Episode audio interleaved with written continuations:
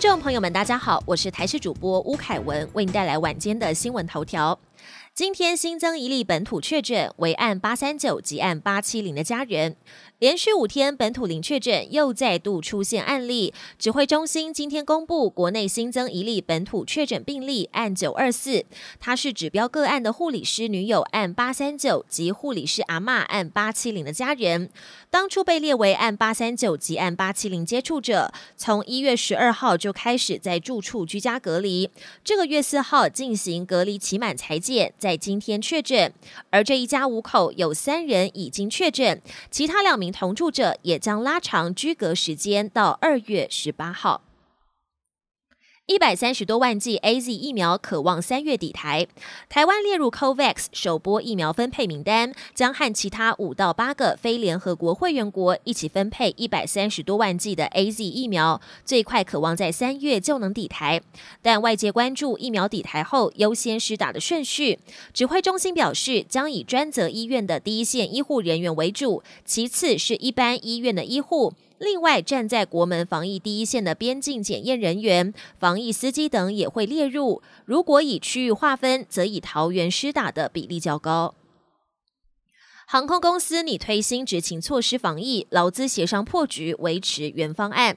前阵子国际航空机师确诊连环爆，指挥中心加严机组员的防疫措施，将外站返台的居家检疫天数拉长为七天，让不少机组员直呼被关到怕。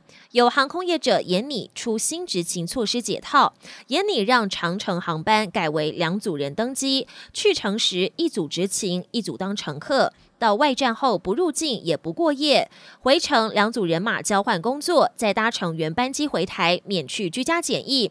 但就怕工时过长影响飞安，民航局召集航空业者及相关工会讨论，最后协商破局，在有共识之前，都将维持原方案。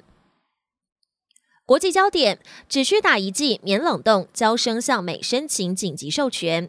新冠疫苗有望再添生力军。美国药厂交生正式向美国食品药物管理局申请紧急授权，如果通过，将成为美国核准的第三支疫苗。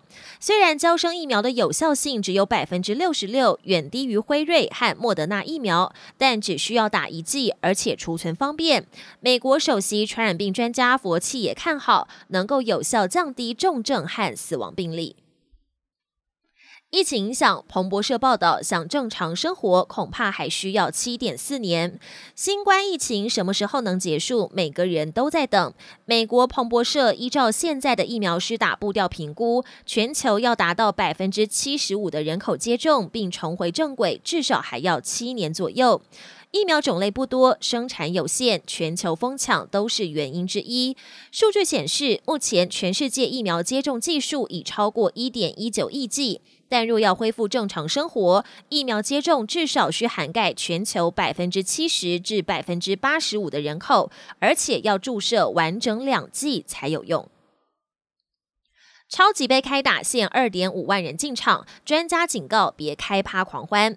美国体坛年度盛事美式足球超级杯将在七号开打，由坦帕湾海盗队在主场挑战去年的冠军队堪萨斯城酋长队。超级杯的一大卖点就是精彩的广告时段，广告更是要价不菲，每三十秒就要一点五三亿台币。